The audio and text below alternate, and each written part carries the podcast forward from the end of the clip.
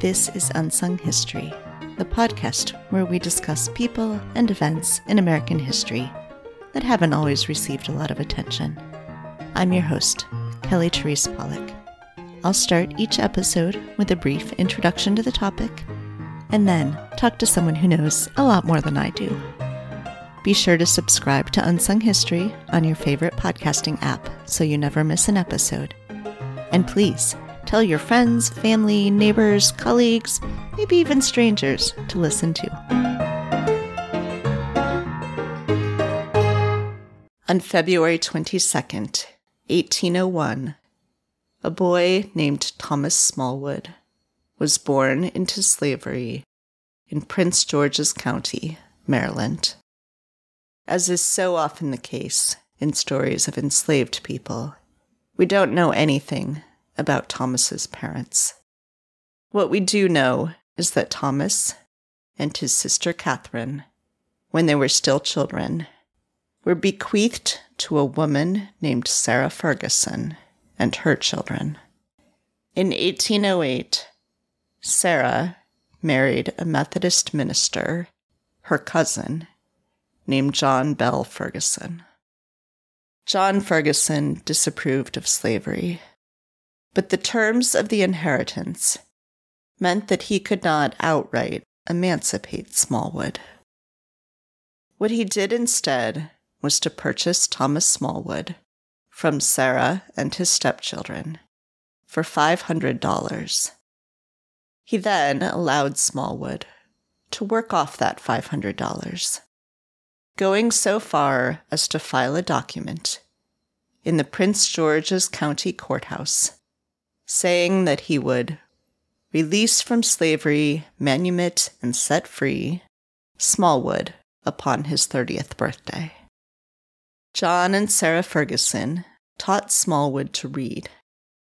When he was hired out to a Scottish educator named John MacLeod, Smallwood furthered his education, learning poetry, literature, and philosophy from MacLeod and his family. In his 20s, Smallwood embraced the ideas of the American Colonization Society, which advocated for the emigration of free black people from the United States to somewhere where they could experience less racism, possibly to the new colony of Liberia in West Africa. However, over time, Smallwood came to oppose colonization, realizing that the hidden motivation of the ACS was to rid the United States of the free black population, making the enslaved population less likely to try to escape. Instead, Smallwood turned his attention to helping enslaved people escape. First, though, Smallwood gained his freedom and married a free black woman named Elizabeth Anderson. Together, they had five children, the first of whom, also named Thomas, was born just months after Smallwood was officially emancipated.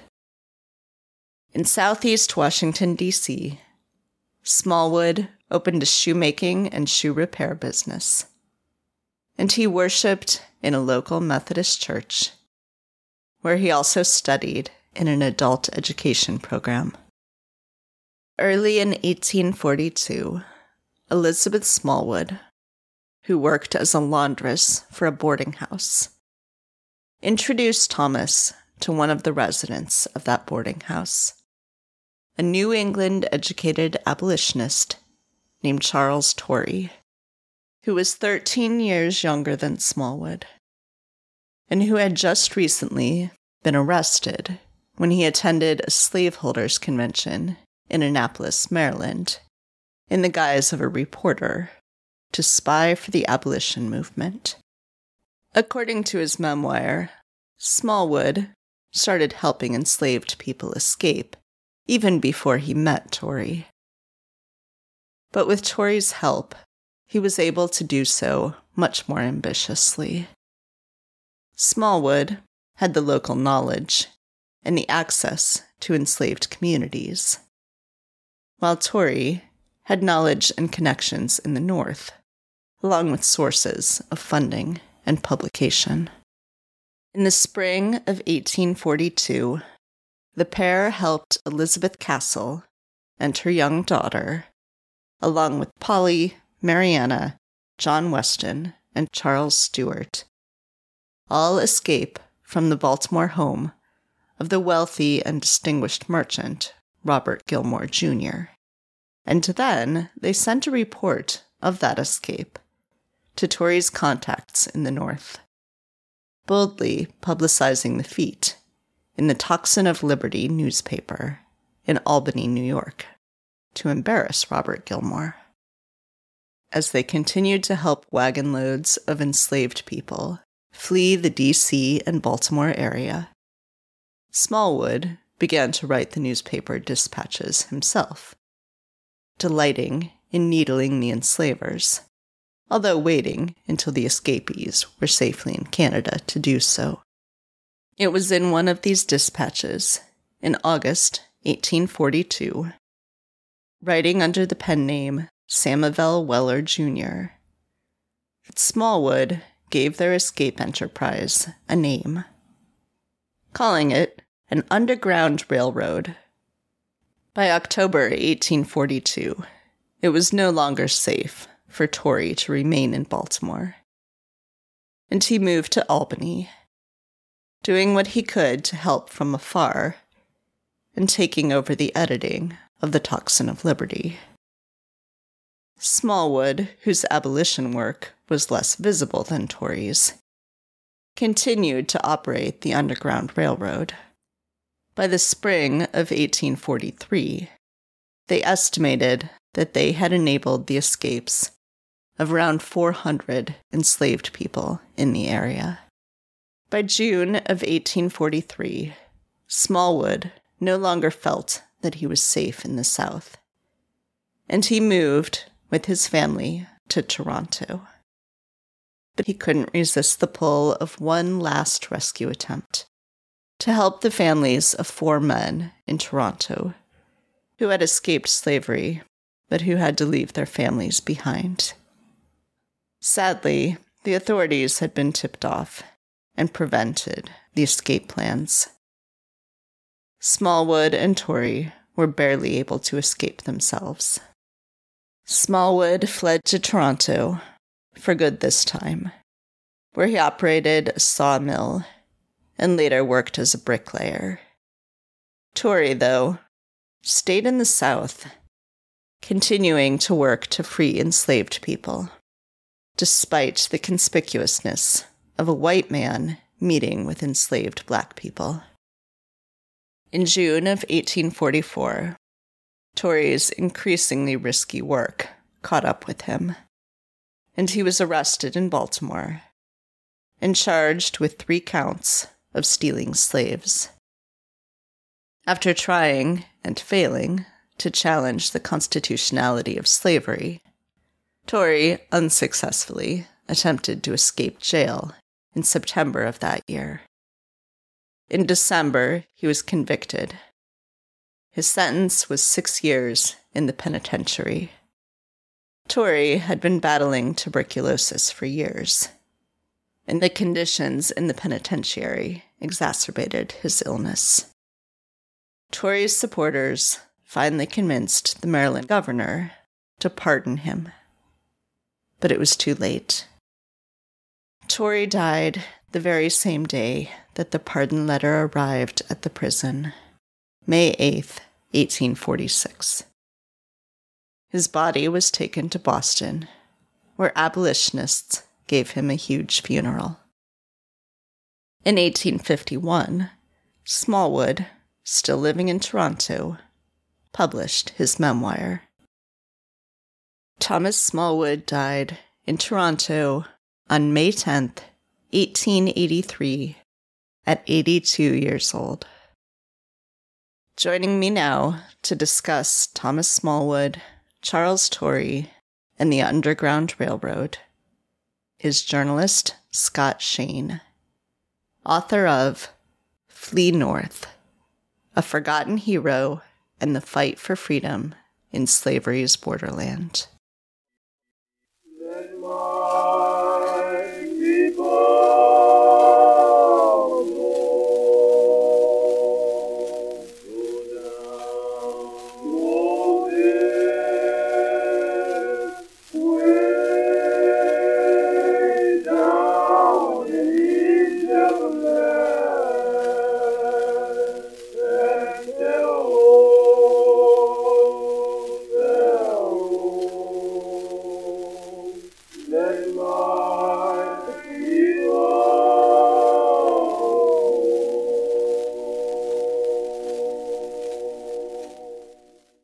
Hi, Scott. Thanks so much for joining me today. Thanks for having me on. Yes, I'm really excited to talk about Thomas Smallwood and Charles Torrey and the Underground Railroad. I want to hear a little bit about how you got started on writing this book, because this is very different than the kind of reporting you were doing at the Baltimore Sun and the New York Times. Absolutely, yeah. For 15 years, I'd covered national security, uh, terrorism and counterterrorism, the CIA, and so on for the New York Times. But many years earlier, guess it was back in the late 90s, having lived in Baltimore for a long time, I stumbled across the fact that there had been a thriving slave trade at the at Baltimore's Inner Harbor. And for those who haven't been there, the Inner Harbor is touristy, very pleasant. You sort of stroll around and look at boats and go to an aquarium and buy ice cream. And I was just kind of shocked and horrified by the idea that as I looked into it, people had been purchased from plantations and farms around Maryland, incarcerated in what they called slave jails, private slave traders' jails around the harbor, and then shipped south, usually to New Orleans, uh, where they would be sold off to the highest bidder into the cotton trade, the sugar trade, and often separated from everyone and everything they'd ever known. People, you know, were routinely separated husbands from wives, uh, children from parents, siblings. So it was, uh, as I learned more, I learned that a million people had been forcibly moved south, most of them through the domestic slave trade.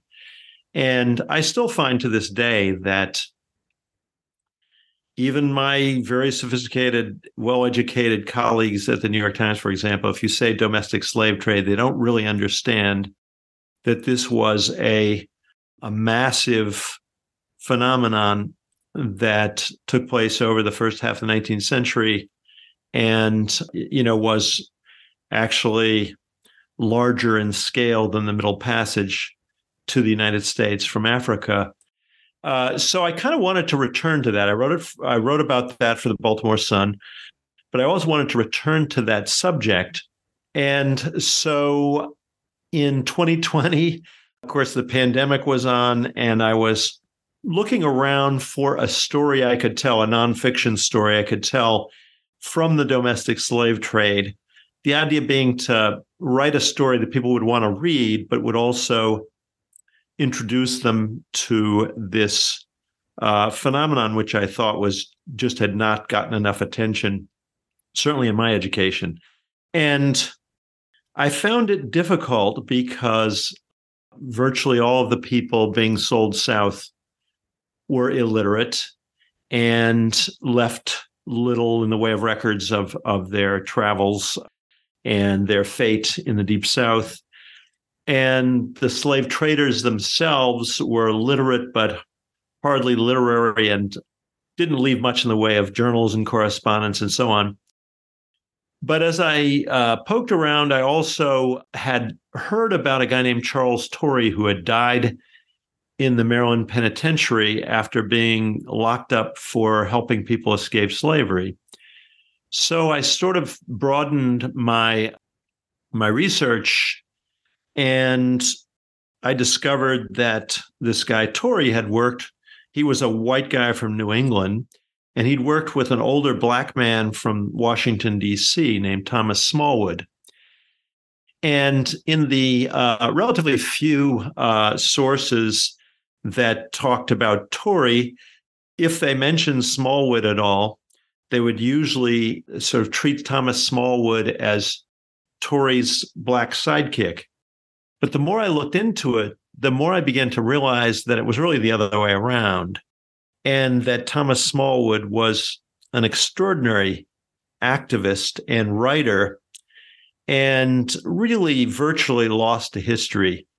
You can find very little uh, about him. In fact, I just as an exercise, I asked Chat GPT recently, who was Thomas Smallwood? And uh, even though this thing had pres- presumably ingested the entire internet, ChatGPT was stumped and said, I can't find anyone of any prominence named Thomas Smallwood.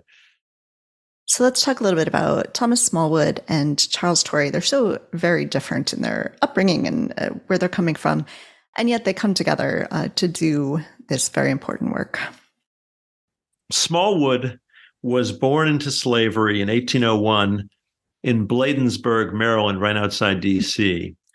And he had the very good luck to be inherited by a woman who then married a man named John Ferguson, who was a preacher and fairly anti slavery and arranged for, uh, because of sort of technicalities of his wife's will, he was unable to free Smallwood outright, but he promised Smallwood when he was 15 that he would free him at age 30.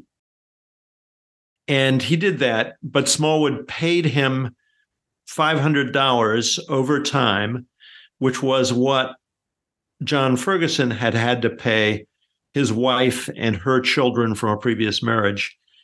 So uh, Smallwood, by age thirty, was uh, was free and clear, and kind of making his way in the world. He apparently taught himself shoemaking and set up a shoemaking business. He married. By the time we're talking about, he had four kids. Eventually, he had five, and he had experienced slavery. He had friends in slavery, and he gradually, as he sort of came of age politically, uh, began to contemplate, you know, what could be done about what he saw as this basically crime against humanity that surrounded him. Washington, D.C. was, of course, enslaved country. Maryland was a slave state. Virginia was a slave state.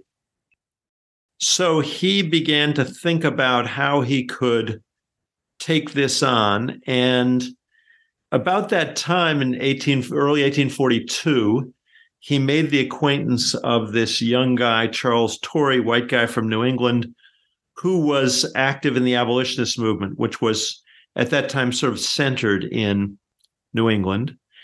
But Torrey had, he was in his late 20s. He had failed essentially at teaching and at preaching. And then got very caught up in the anti-slavery movement. He had a wife and two kids who he was not doing a very good job of supporting, but he he had the idea of becoming a correspondent for abolitionist newspapers in Washington. So he would cover all the debates and and uh, in Congress uh, surrounding issues related to slavery. But very quickly, he did a little bit of that. But very quickly, he uh, he too was sort of thinking about how could he take direct action against slavery.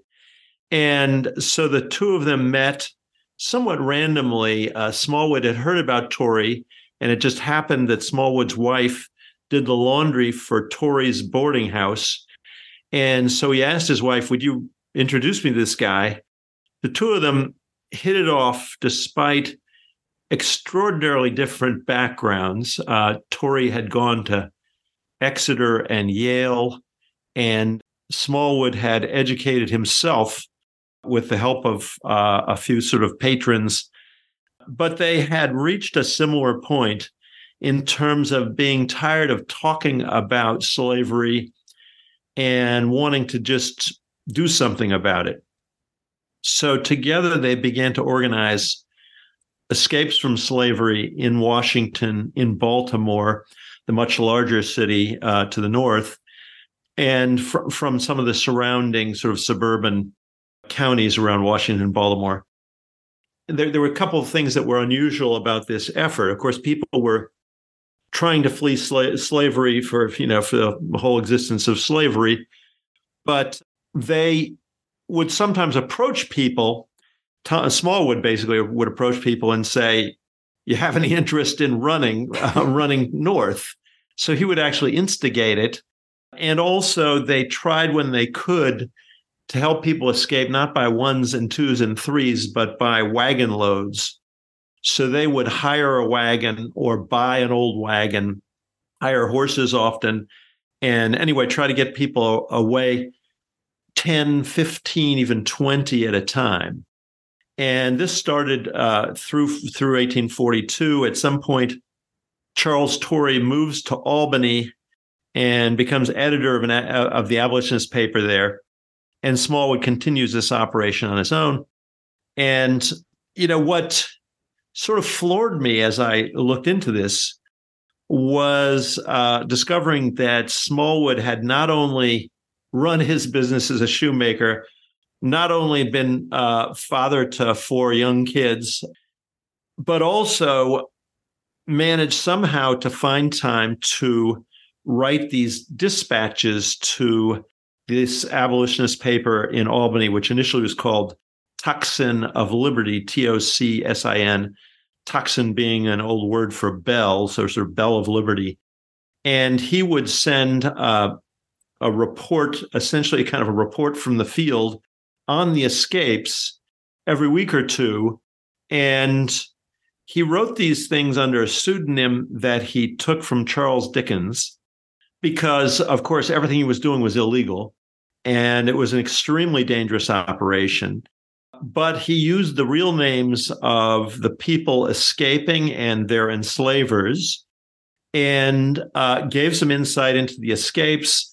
But the goal of these pieces was really to ridicule and mock the slaveholders and essentially celebrate and ennoble the people escaping.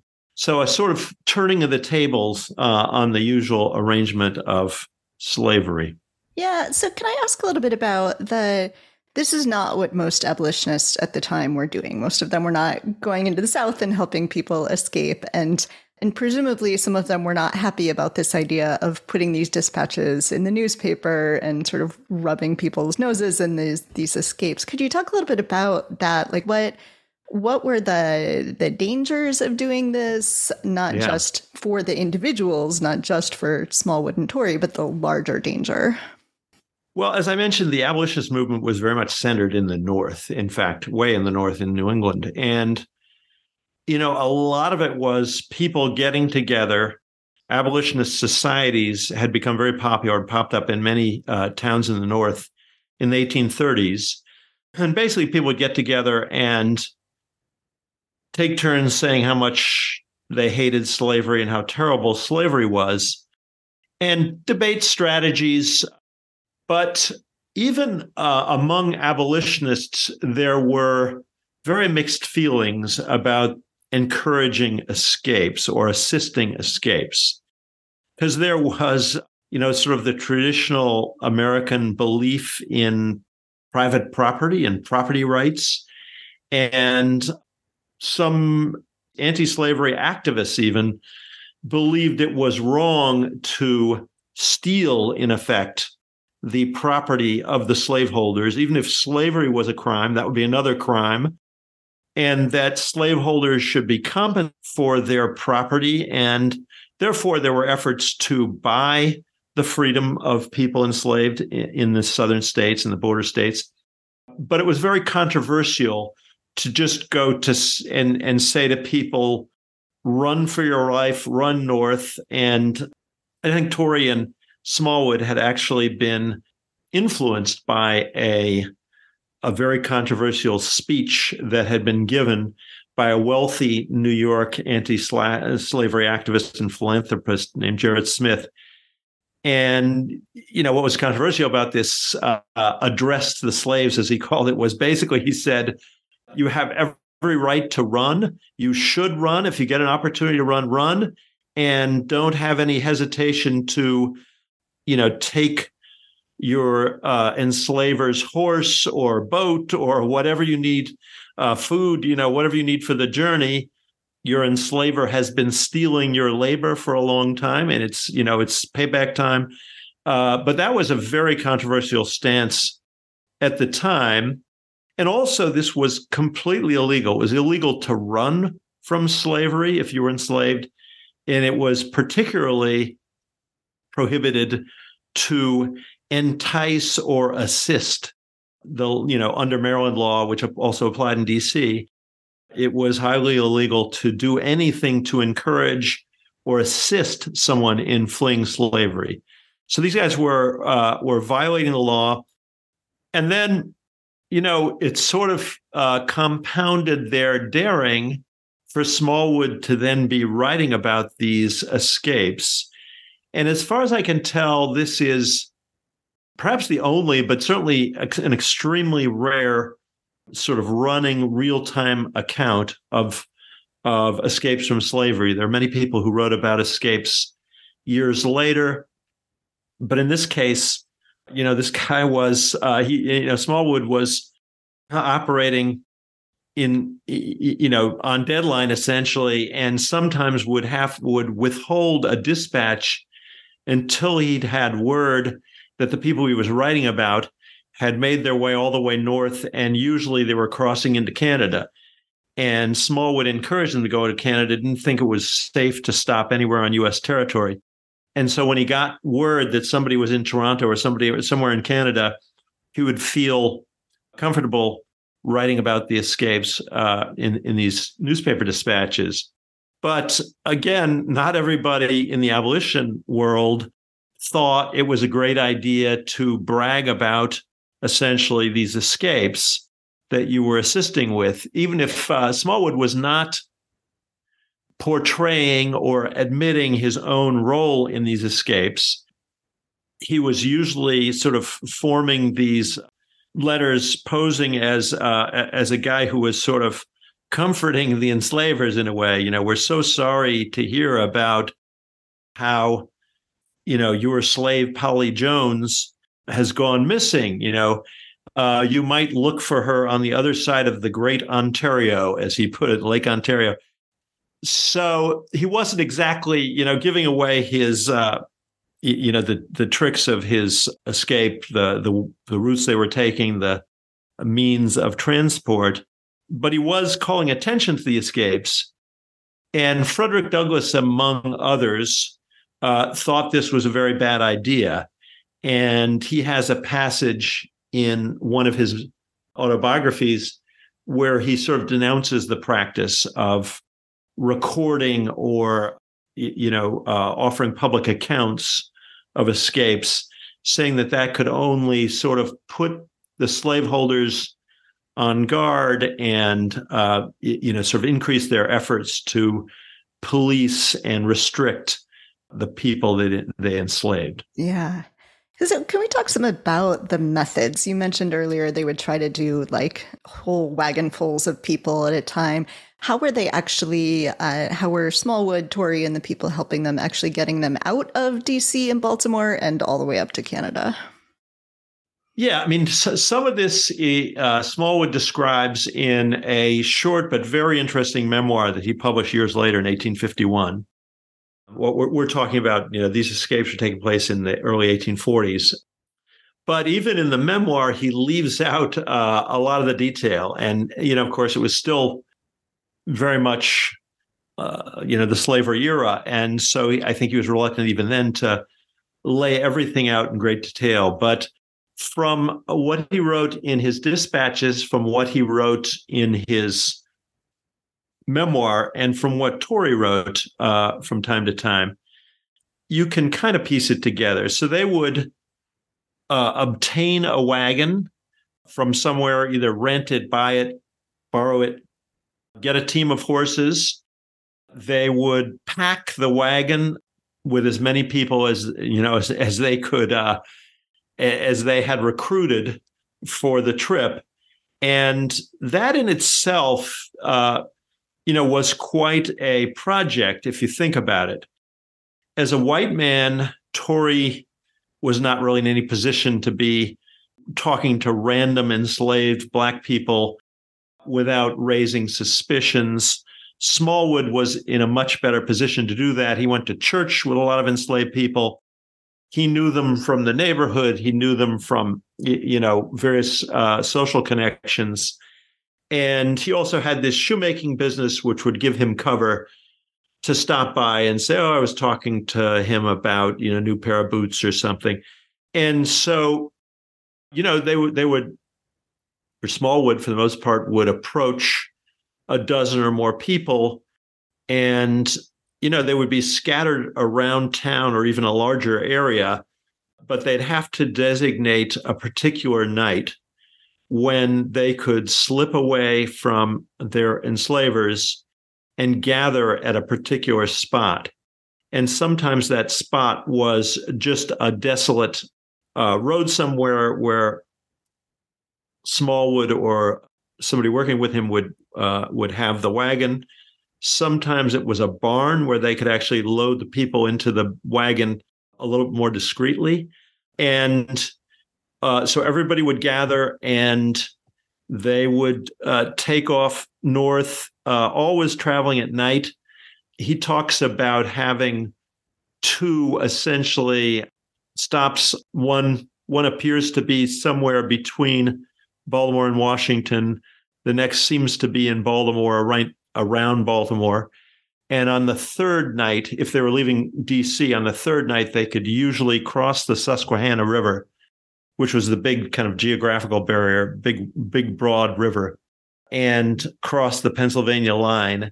And there they connected apparently with Quakers who uh, were numerous in that part of Pennsylvania and who were, in many cases, strongly anti slavery and, and happy to help hide people or help transport them.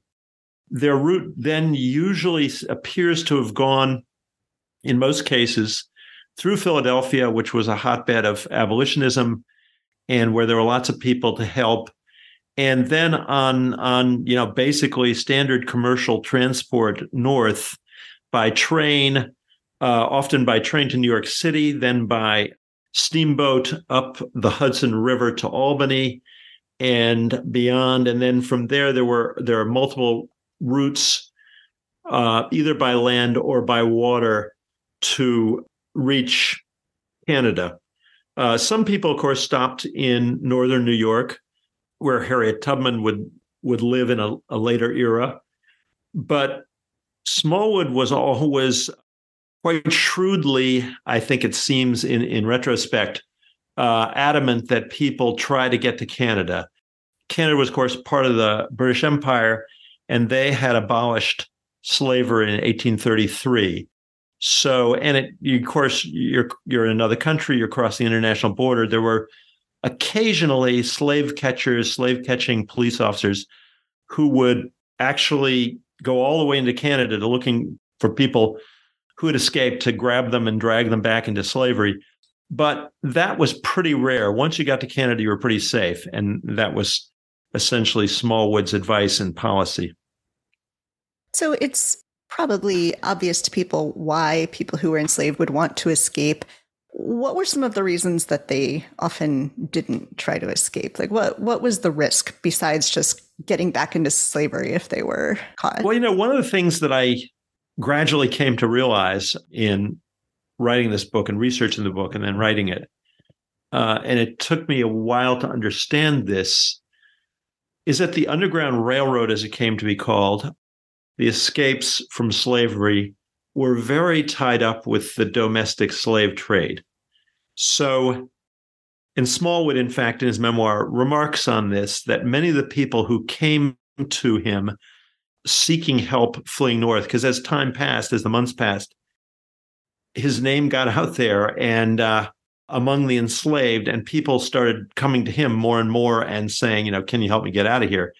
And he remarks that many, in many cases, the reason they have suddenly decided to risk running north is that they've suddenly learned or had reason to believe that they might be sold south. So it might be that their enslaver was short of cash and everybody knew it. You know, he was broke. And uh, in those days, slaveholders would sometimes say, especially in that region, the mid Atlantic, they would say, uh, You better work hard or I'll put you in my pocket. By which they meant they would summon the slave trader and have the person hauled off and collect 400 500 600 dollars for that person who would be sold for a higher price in the deep south by the slave trader if an enslaver was dying was on his deathbed or had just died uh, you know that was a time when the enslaved had to be you know keenly aware that they might be scattered they might be sold that they're you know, they might be separated from family. Uh, so again, that was uh, you know if they got wind, or even sometimes the the, the slaveholder would say, "I'm gonna sell you," you know, and uh, so all of that you know would encourage somebody to uh, you know kind of get up the nerve to attempt to flee. And of course, if you had somebody like Smallwood helping you, with a network of allies, a network of of um, safe houses, it was a heck of a lot easier than just setting out on your own with no compass, with not necessarily much knowledge of the roads or the routes. You know, so it really helped to have assistance. But so, so the you know the the possibility of sale was often the motivator to run north the great irony was that if you were caught fleeing north, and that was a very common circumstance because any white person, certainly a, a white police officer, um, a night watchman, you know, could challenge any black person to basically, you know, who are you and where are you going? And even, you know, sort of busybody, ordinary white citizens would do that. And you know, challenge. Uh, there, there was a lot of fear about, especially after Nat Turner's rebellion in, in Virginia in 1831. The uh, white people would be on, you know, on alert against the, you know, black people either gathering. Police were often breaking up black social gatherings uh, of any kind. Uh, so there's this kind of paranoia uh, on the part of the white population and the slaveholding population and so it was not uncommon for somebody who struck out north, especially on their own, to be grabbed by somebody, taken to jail usually, and either they would admit their enslaved status and who their enslaver was, or sometimes they would be sold south, uh, you know, from the jail. And in fact, my third character in you know uh, of the book, other than Thomas Smallwood, is really the central character and Charles Torrey, his helper, uh, is the leading slave trader of the era in that region, a guy named Hope Slatter with the ironic name Hope. And Hope Slatter sold people from Baltimore's Inner Harbor for oh, 10 years or so, actually a little more than 10 years, and sort of dominated the trade. And he uh, one one source of you know human beings uh, that he could sell for him was the Baltimore City Jail. There was something called the runaway docket, which was basically anyone uh, caught fleeing slavery or suspected of fleeing slavery would be written down on the runaway docket and kept in Baltimore City Jail while they tried to ascertain, while the you know jailers basically tried to ascertain what was this person's identity? Are they you know giving their real name? Who owned them? You know what and what did that enslaver want to do about it. And in many, many cases, the slaveholder, having discovered that the enslaved, the person they enslaved, their servant, had run for Pennsylvania, would understandably be wary that that might happen again, and that they might be out a tremendous amount of, of money because for most uh, slaveholders, the people they owned was by far the largest part of their wealth.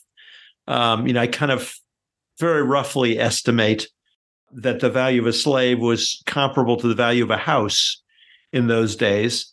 Of course, the value of, of the enslaved uh, varied greatly by age and gender and so on. The way uh, the value of houses varied, but you know, in other words, it's a real uh, chunk of change, and you know, so rather than risk losing this person and being completely out of uh, all that value, the enslaver at that point might uh, tell the jailers, I want to sell this guy. And so Hope Slatter would come by the jail on a regular basis or send his people, and they would buy folks from their enslavers and take them from the city jail to Slatter's private jail, which was a couple blocks from Inner Harbor. And there, Slatter would accumulate, you know, 40, 50, 60, 80 people and put them aboard a ship uh, to New Orleans. So, you know, the great irony here is that you are afraid you might be in danger of being sold. You run to avoid that possibility. You get captured, and you, then you are sold as a result. You know, I've I've just been very struck by the sort of existential predicament of anybody in slavery in the mid Atlantic in the border region. Same thing's true, really, of Kentucky. Uh, that uh, you lived every day with the possibility that you're going to be sold away from your loved ones. And sometimes this happens with absolutely no warning. You know, just some somebody shows up and puts shackles on you and carts you away, you know, often with no time to even say goodbye to your family. You know, so they lived every day with that possibility. They everybody in slavery knew people to whom that was happening. It was a very common phenomenon. It was the talk of the slave, the enslaved community.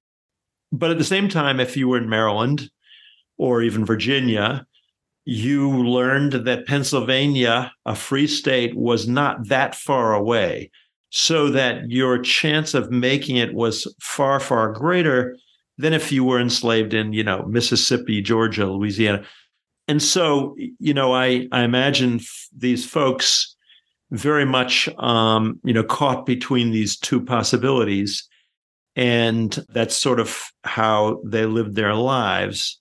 And I was very struck by, you know, just the the the the map that we're talking about here of people being shipped south and people running north, and the way these two phenomena are are sort of interlinked in ways that I really had not understood. I want to ask you a little bit about your methodology. Uh, I saw on your website that that you've thought about sort of the differences between doing history and doing journalism. I wonder if you could reflect on that a little bit and uh, the the ways that what you were doing for this book were different than what you had done in your career, but also the ways that that there's some similarities. Yeah, that's such an interesting question for me. I've always liked history. I've always read history, but this is the first time I've written about you know distant history. I you know, I suppose every time you write journalism, you're writing about things that have already happened. But it was always recent history. Occasionally, I would slip in uh, a historical story for either the Baltimore Sun or later on the New York Times. I did write about the slave trade in, at the Baltimore's Inner Harbor, and and I think my I kind of remember my bosses sort of rolling their eyes at the proposal uh, and reminding me that we are a newspaper. But hey, if people don't know it and it's important, it's it's news, right?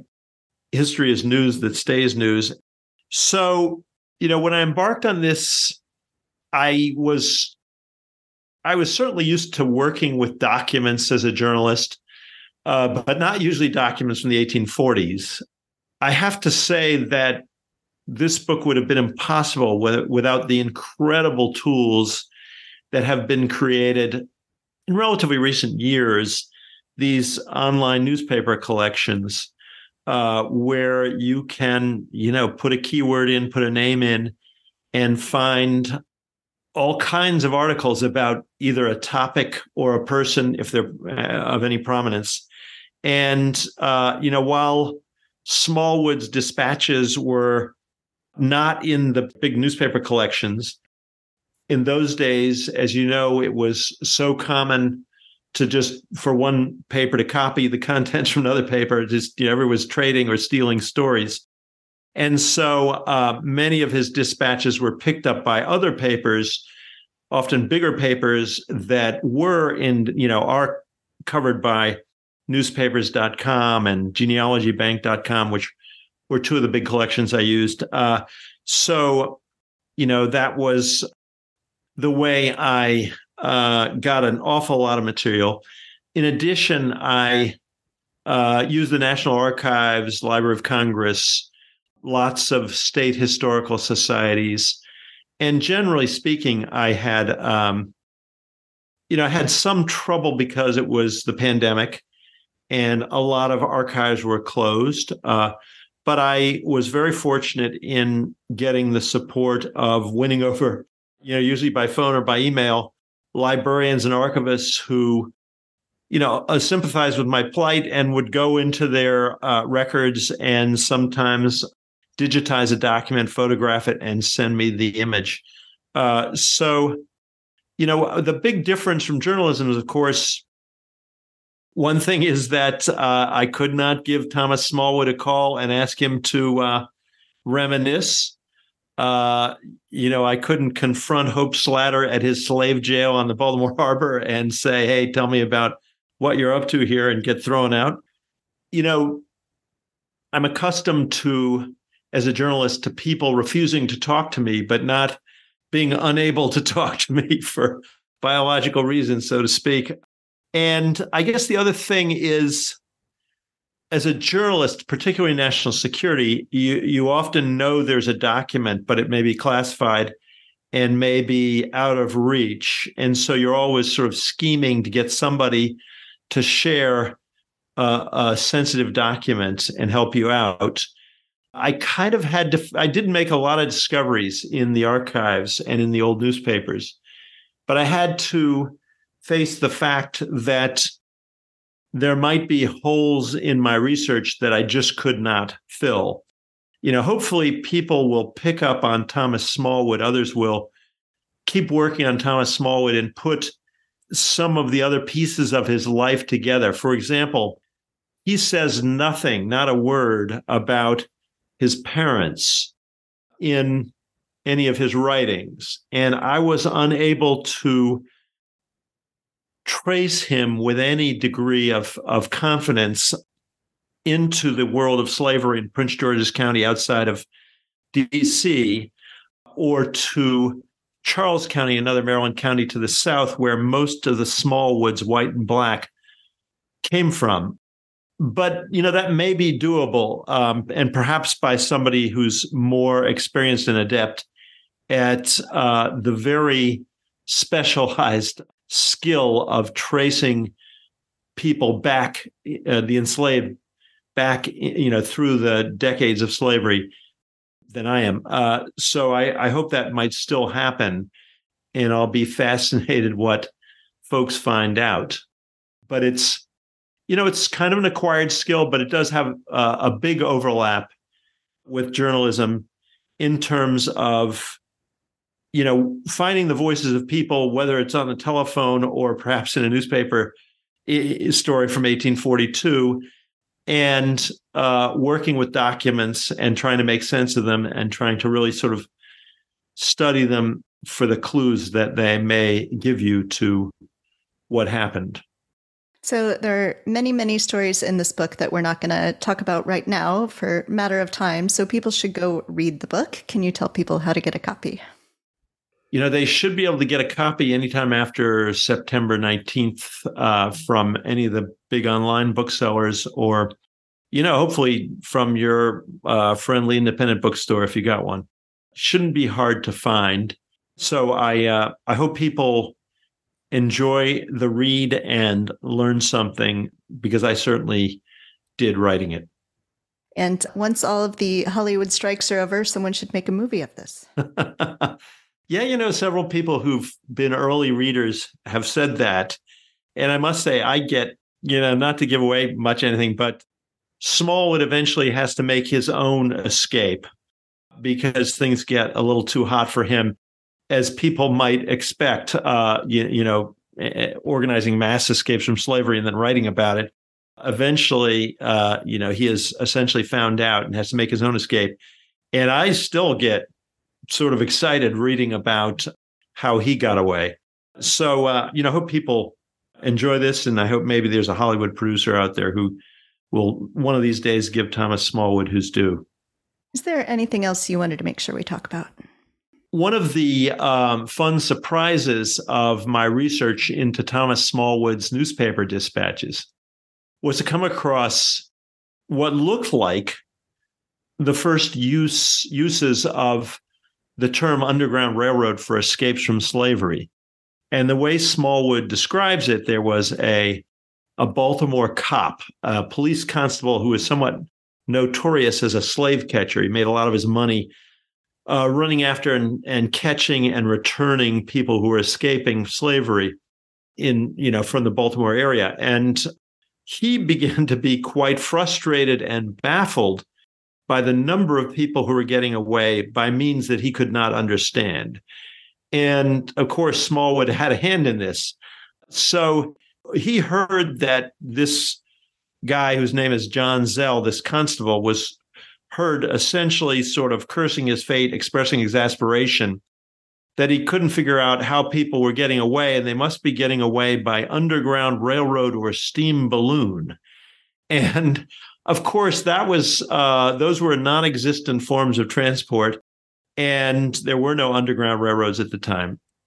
So he was essentially saying, uh, you know, they must have been abducted by aliens, or they must have teleported themselves to, you know, Canada or something, because I sure can't find them.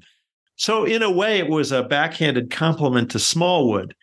And Smallwood very much embraced it and began writing in these newspaper dispatches about how, yeah, so and so got away on the Underground Railroad and addressing slaveholders and urging them to go to the offices of the Underground Railroad in Washington, which of course did not exist, to inquire after what might have happened to their human property. And he just had a lot of fun with it, but it was very much a uh, a way, as he put it in his uh, deliberately ironic language, it was a lash that he used against the slaveholders and uh, you know it was basically mocking them for not understanding how people were escaping them. You know which which i found sort of funny that this was devised by a free black man as a way of essentially mocking the white slaveholders. Because later on i came to think about the fact that over the many decades uh, the underground railroad has become a kind of kinder, gentler way to talk about slavery. And I couldn't help but think that that's partly because there is a role, uh, you know, and a legit role in the history of the Underground Railroad for some good hearted white people. And, you know, we talked about how very, very little is known by most people about the domestic slave trade. And I can't help but think that is because there were no good-hearted white people involved in the domestic slave trade. It's just a you know, a relentlessly grim and horrible story. So we know a great deal about the Underground Railroad and nothing at all about the domestic slave trade. And I think that's kind of why. Well, Scott, thank you so much for speaking with me. Such a fascinating story. And uh, I really appreciate the book and, and our conversation today. My pleasure. I really, I really enjoyed the conversation.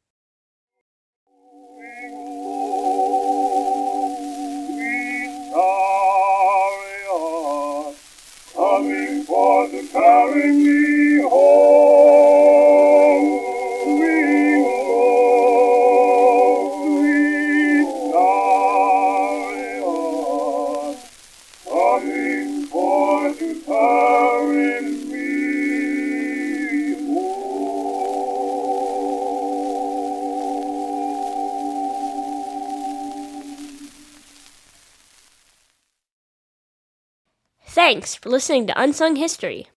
Please subscribe to Unsung History on your favorite podcasting app. You can find the sources used for this episode and a full episode transcript at unsunghistorypodcast.com. To the best of our knowledge, all audio and images used by Unsung History are in the public domain or are used with permission.